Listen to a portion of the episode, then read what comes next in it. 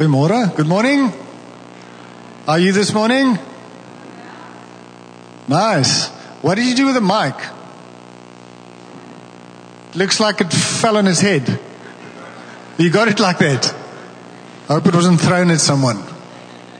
It's really good to be with you this morning. My name is Morne. I'm from Mossel Bay. Previously I was from Cape Town. And um, I've got a wife, Irina, and two children, Jacob and Sarah. It was Jacob's birthday on Thursday. He's fourteen now. So you've got something to pray for. And I have a daughter, Sarah, who's twelve. And uh, they can unfortunately not be here today because Jacob and Sarah are at kids' church this morning. And uh, Irina and me, we watched William Marais' memorial yesterday. How many of you watched the memorial yesterday? So Will Marais was a great gift to us in terms of a preacher, a church planter, lovely man. And uh, it was a three-hour three-hour memorial with just such incredible testimonies on that man's life and how he strengthened and encouraged people to run their races for Jesus. I was so struck by it. You know, the thing that struck me so much was, you know, he planted three churches in his life. One in Table View, one on the North Coast, and then he led uh, the Lighthouse, which was a, uh, let's call it a mega, a mini mega church in Furtracka Road in Parra. That's where I met Dolly for the first time. And then he planted another church in Edgemead. You know what? No one talked about that. Everyone talked about how in their life, how the, he, he strengthened them and encouraged them in their faith. And we cried so much that my wife went to bed last night at six o'clock because she was just emotionally completely exhausted. And that's why Mandy also couldn't make it today because she also f- feels emotionally exhausted. But what I'd like to talk to us this morning about is the title of this morning's preach is, is Better Together Finishing Strong. Better Together Finishing Strong. Because I'm sure if you like me and you've been a Christian for, I've been a Christian now for thirty years. How many of you have been a Christian for thirty years? How many of you have been a Christian for twenty years? Please raise your hands. How many have been a Christian for fifteen years, ten years, five years, six months, twenty minutes? I mean, that should cover everyone. But yeah, for the rest of you, there'll be an opportunity this morning. But if you like me and you've been in God's church for a while, look around you. There's faces that should be here that's not. And this race that we run, it doesn't mean that when Jesus calls you into the race, that you're going to finish the race. And so Jesus gives us the Holy Spirit. And one of the words for the Holy Spirit is the Parakletos, the one that comes alongside us and runs with us to encourage us to finish the race. Because I was at Angus Buchan on Tuesday and he said that many are the afflictions of the righteous. Now when we come to Christ, it's not always easy. Actually, it's sometimes in a certain sense more difficult. And God has given us His Holy Spirit so that He can encourage us and, and scream at us. Well, not scream at us because that kind of like sounds negative. But scream for us to encourage us. And I've got a little clip that I'd like us to watch that just so beautifully illustrates this point. Um, so can we watch that little video clip? It's the first one. I hope it's the right one. I think it's uh, no problem. It's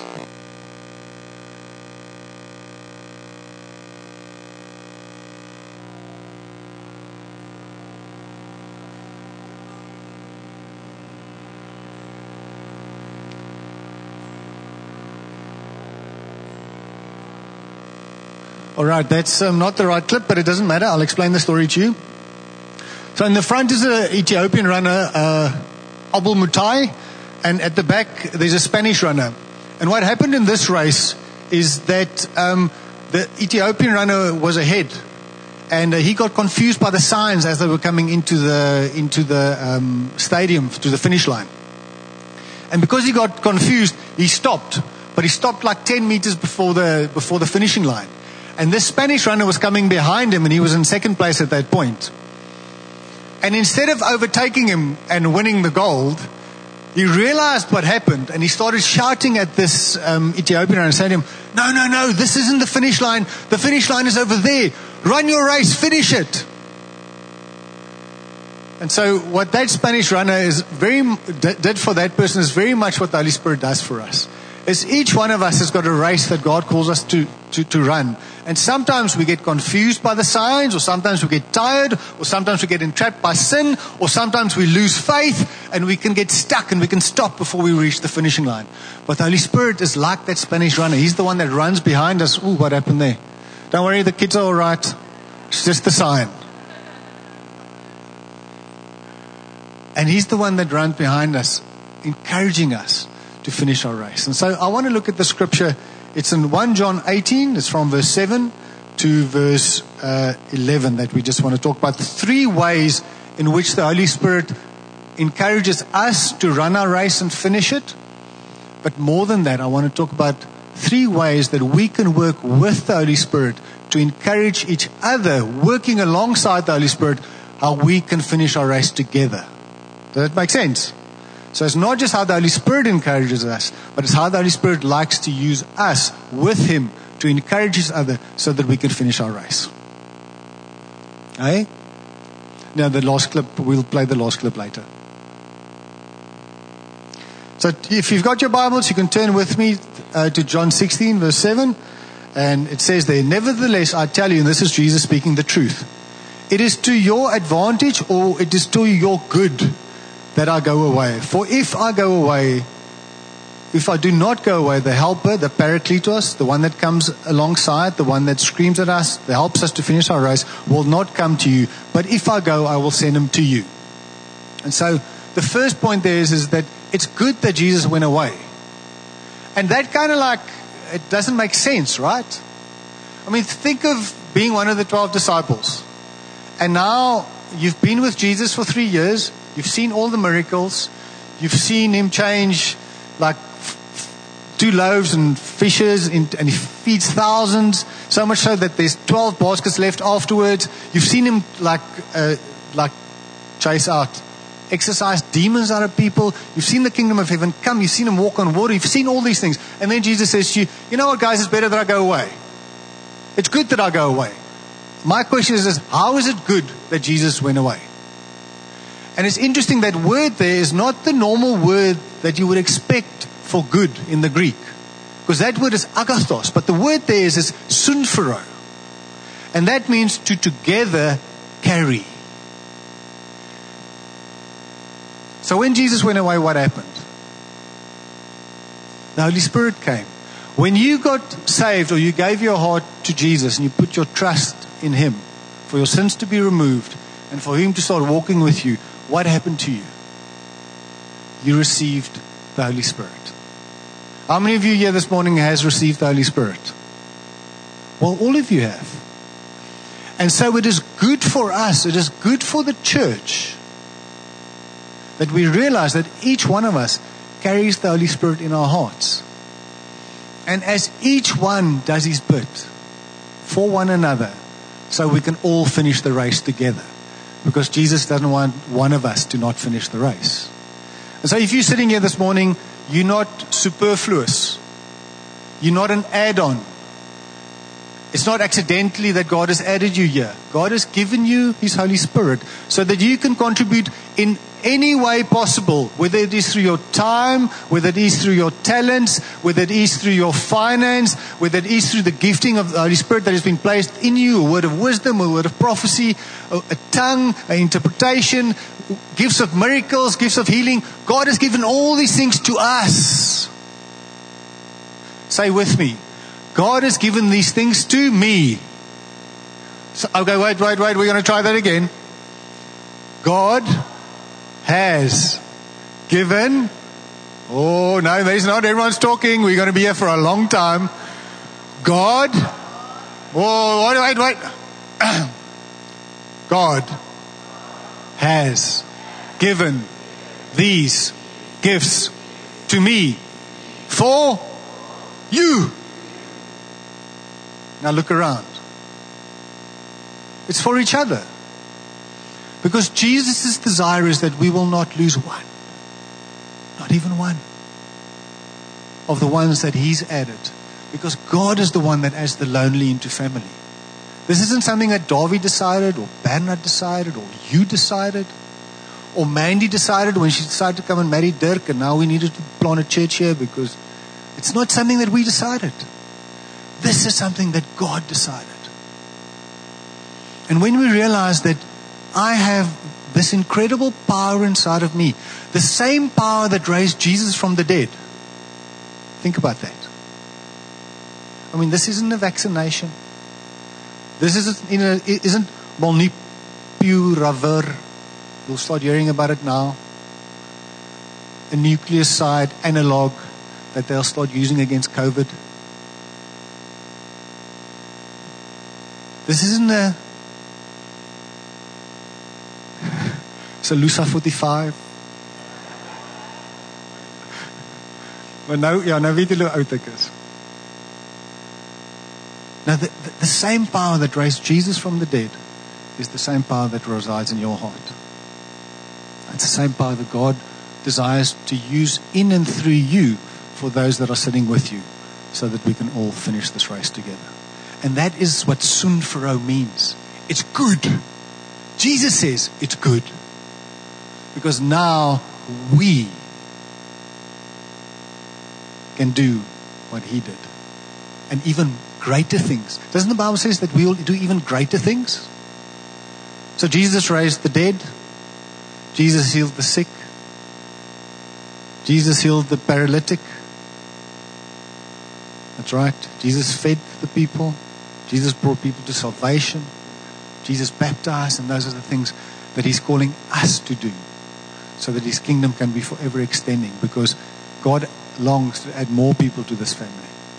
And so it's good that Jesus went away because we received the Holy Spirit, the encourager in our hearts. So what are the three things that when he comes, the Holy Spirit will prove or convict or convince the world that we are in the wrong about sin, about righteousness, and about judgment? And those are the three things that the Holy Spirit encourages us in. He encourages us in sin. In, well, not to sin. He encourages us in our sin.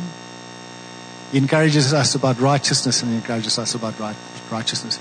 He encourages us about sin because we do not believe. And often sin is an issue of trust. It's an issue of who will I trust? Will I trust myself? Will I trust my strength? Will I trust my own understanding? Or will I trust God's plan and God's understanding and God's leading in my life, in my business, in my family, in the problems that I face? And when I speak about trust and faith, I always think about Peter. You know, you know that story about Peter. He's in the boat with the disciples. And Jesus has just fed the five thousand. He says to his disciples, go, get in the boat, goes along. Jesus dismisses the crowd. He goes up onto the mountain and prays. And they start rowing. And as soon as they start rowing, a wind comes up. It's a headwind. And they're rowing against the wind.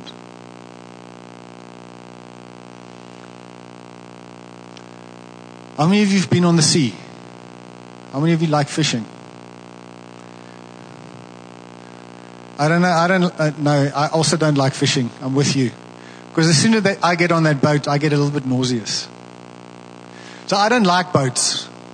I like surfboards, but I don't like boats. I think I like surfboards because the shore's close. I can get out quickly. So the disciples were rowing. And it says in the fourth watch, they see this ghost walking on the water. So being on the water is bad enough. But now being, being on the water with a headwind, rowing for to the fourth watch. That's between three and six in the morning. So these disciples have been rowing for nine hours in the middle of the night with a headwind. This was this morning when I drove here. The easterly was blowing at twenty knots. That's forty kilometers per hour, forty kilometers an hour. What does the sea look like when you have a strong wind like that? Yeah, alles beweeg. So they're going against this headwind. They've been paddling, paddling for nine hours. They're cold, they're wet, and they're afraid. And now over the water they see this, they see this, they call it an apparition, a ghost. Now, if I was one of them, that thing coming along the water is not there for my good. They're probably like, that's a spirit and he's coming to take us, not to the nice place. And so at that moment, I'd probably be under the seat, hiding away from this ghost coming across the water. And so Jesus comes walking across the water. They think it's a ghost. And he calls out to them, says, hey, don't be afraid, be of good cheer. And Peter replies, now this is amazing. If it is you, Lord. Not, he hasn't recognized Jesus at this point. He goes, if it's you. There's a lot of faith there, eh? I'm about to die. I'm tired. I'm wet. I'm about to give up. But Lord, if it's you, call me and I'll come.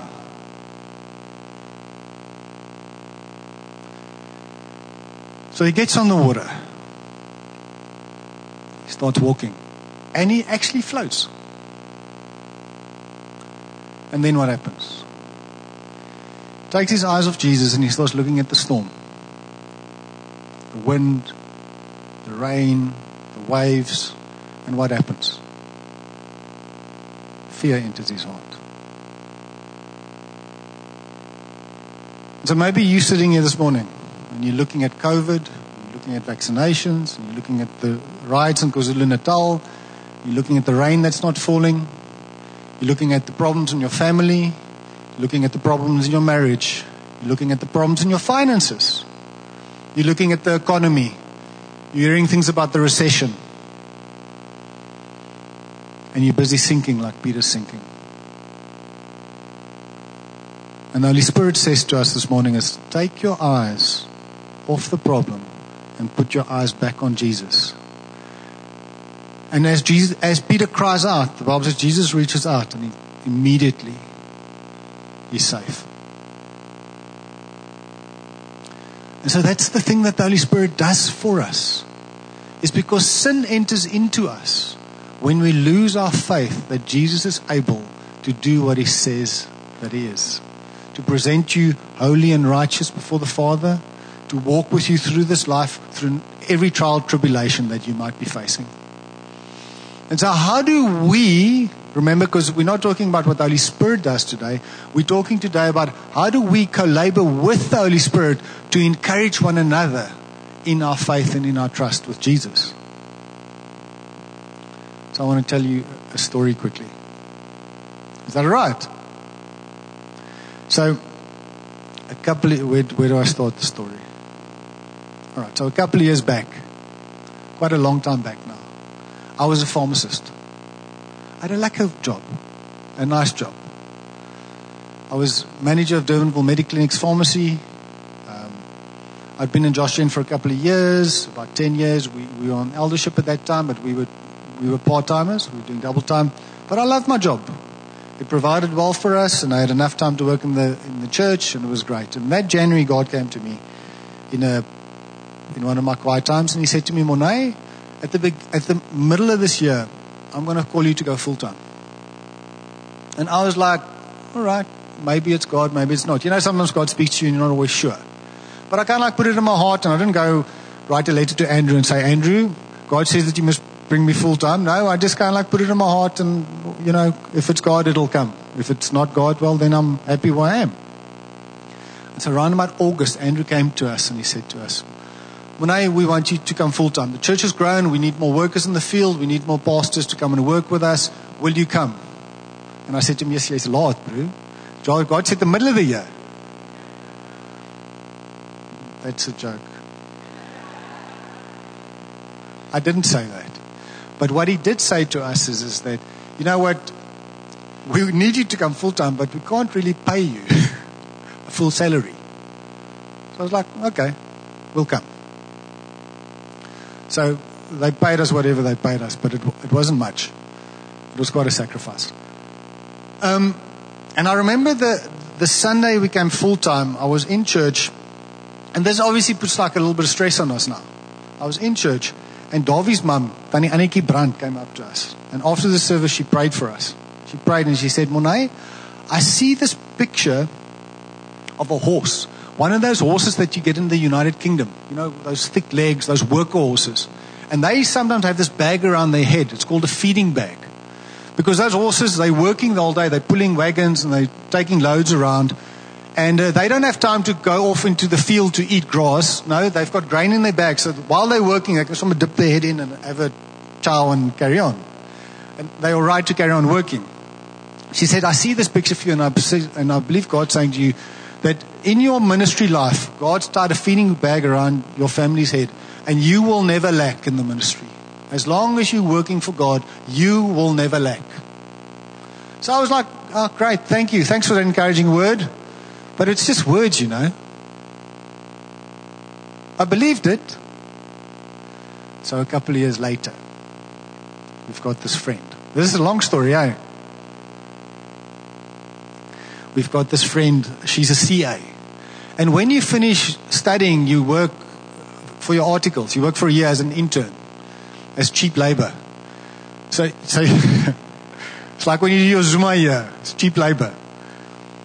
And so you, generally you get paid about a third of what you should get paid. And so after articles, and she'd done her exams and she passed, she then got instated fully into the job, and there was a difference about, about two-thirds or half more than what she got before the time. And she came to us and she said to us, you know, God's told me that that difference, that increase, I must give to you guys for a couple of months. Can't remember the exact details. It was maybe three months or so. So we said to her, are you sure? Are you sure this is God? She says, no, she's, she's sure. She feels she's got faith in her heart. So I said, all right, here's our bank account. So we gave our details. And she paid that money in for a couple of months. Now, we had no needs at that time. We were living with Ernie and Tony Gwen. Like, we didn't have children. We had a car. We were happy, you know. So being a good steward, we saved that money.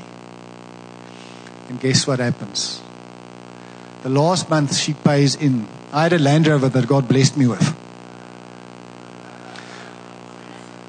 But God didn't bless me in the way that I thought. God was working on my character with the Land Rover. I had on my phone list, if I put in Land Rover, I had like a list of forty mechanics throughout the country that I could go to. And so, I see some of you have Land Rovers. I see some of you have Toyotas. Those are the ones that are laughing. And then some of those of you that are crying, those are the ones, I feel your pain, brother. And so what happens is, is vrachtig. That's all right, I can say that, eh? The gearbox on the Land Rover goes. Just like that.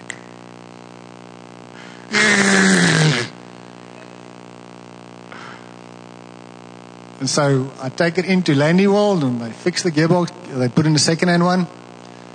And the amount that it cost to... to redo that gearbox was just about the same amount that we had received from that lady who God had spoken to.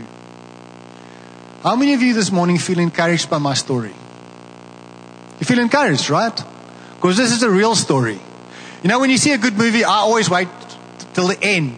Because what makes a good story on a movie, even a better story, if it says, based on true events, at the end of the movie. You guys do that, same as me, eh?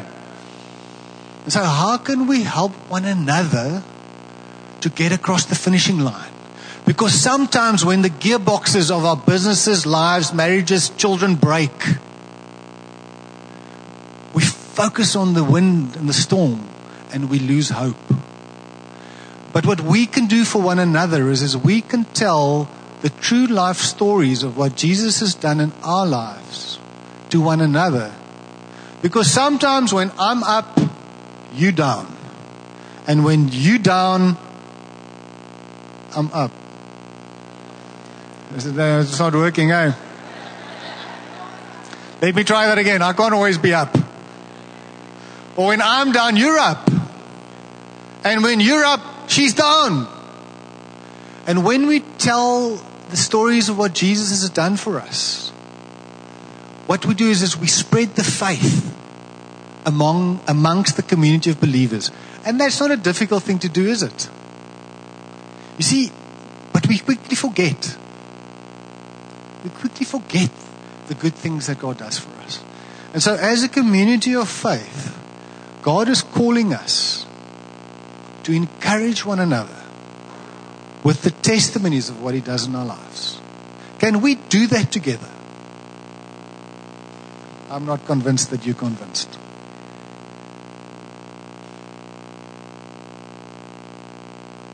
Let's be a people that sing the praises of our God.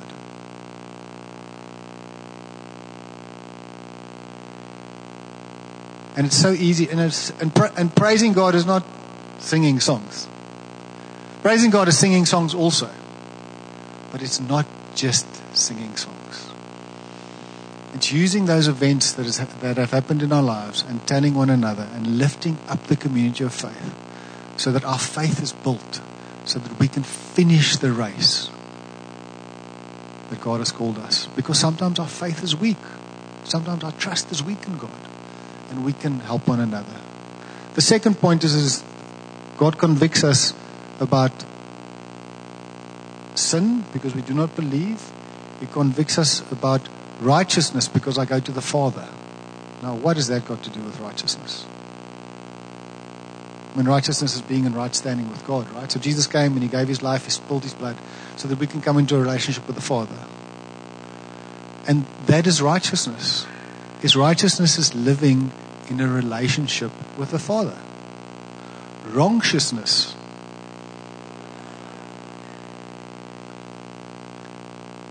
I made that word up.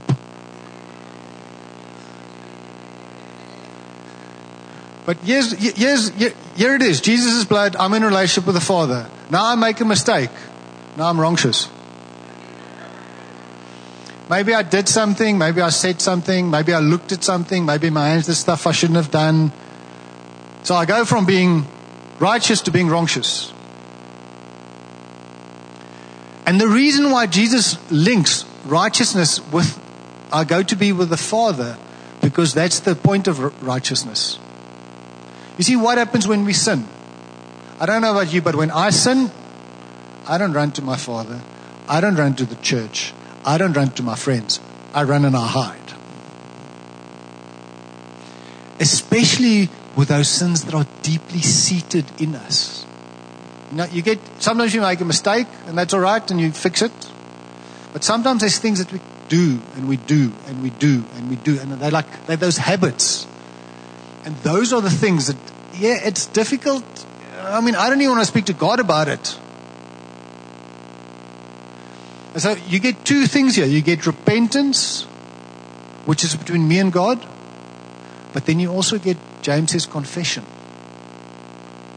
which is between me and God, but also between me and you. If we live in the light as He is in the light, then we have true fellowship with one another, and the blood of His Son, Jesus Christ, continually cleanses us from all unrighteousness. You know what that means? It means that sometimes we have got things in our lives that we really, really struggle with. Maybe you struggle with gossip. That's speaking, that's passing on bad news about people to other people. Maybe you struggle with slander. That's passing on bad news that puts another person in a bad light, and maybe you're the origin of the bad news. Maybe we struggle with pornography. Maybe we struggle with being honest. Maybe we struggle with going places we shouldn't go. Maybe, you know, there's so many things that we could struggle with. But sometimes these things are so deeply rooted. And to live in true fellowship with God means that I, sometimes I need your help to help me, to pray for me, so that I can, the, the burden of the sin that I carry, that's entangled me, I can't break by myself. So, and, and so the Holy Spirit will convict us of those things. He will convince us.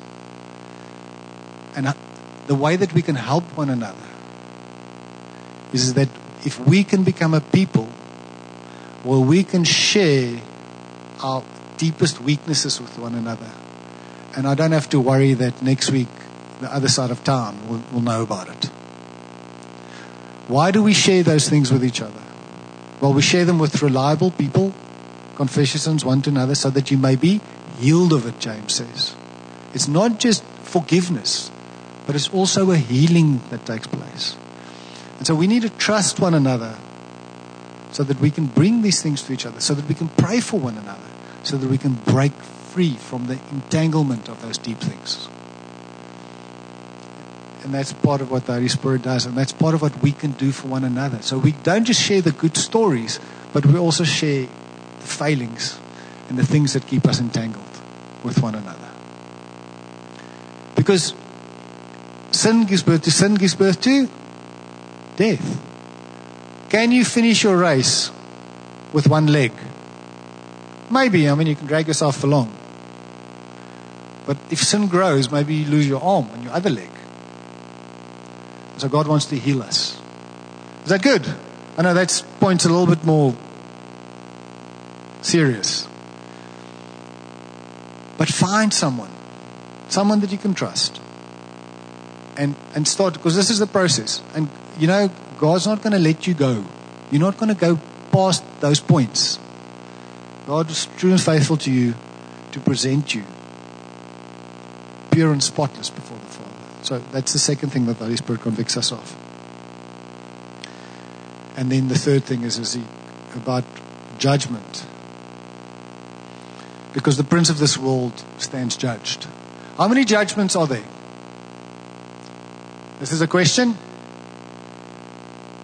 As Christians, as as the world, how many judgments will there be one day from, from a God perspective? Uh, in the back there, we've got a two. Who says two? They've got two people that says two. That's very symmetrical. Who says one? There's three other people. Who's not going to answer no matter what I ask? Thank you. At least we've got some honest people in the crowd. So the Bible speaks about two judgments. It speaks about the great white throne judgment in Revelation twenty.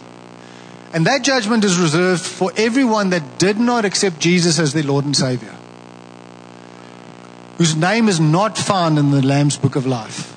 And so in this world, the Holy Spirit convicts us that we're sinful, that we need to trust in God, that we need to get rid of our sin, and that there's a judgment coming. And that the consequence of that judgment is hell and the great lake of fire. And if we don't accept that in this life, well, that's where we'll go. But if we accept God's great love shown to us in Jesus Christ, then we don't face that judgment.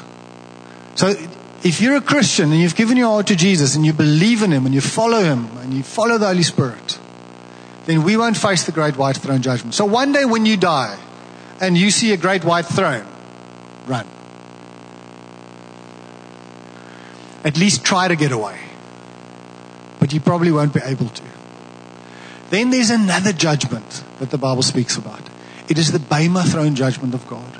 And that judgment is for us as Christians that have accepted Jesus into our lives.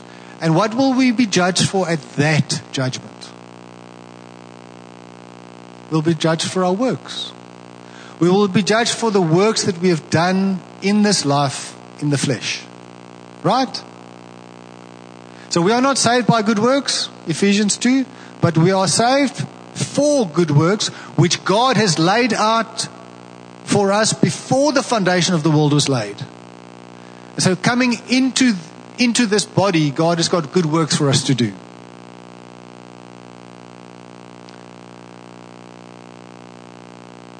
So that's what the Holy Spirit does, is he, con- he convicts us about a judgment that's coming.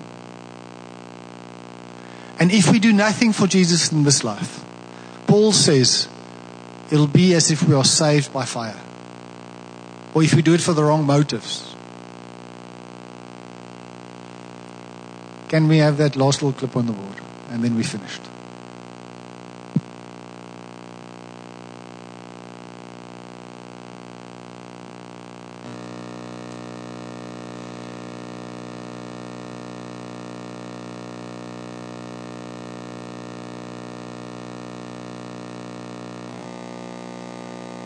That's okay, don't worry. We're all still here.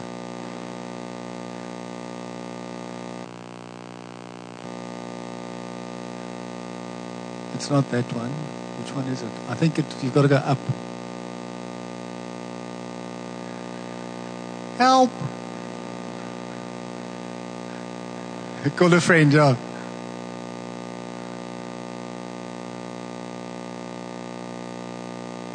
There we go.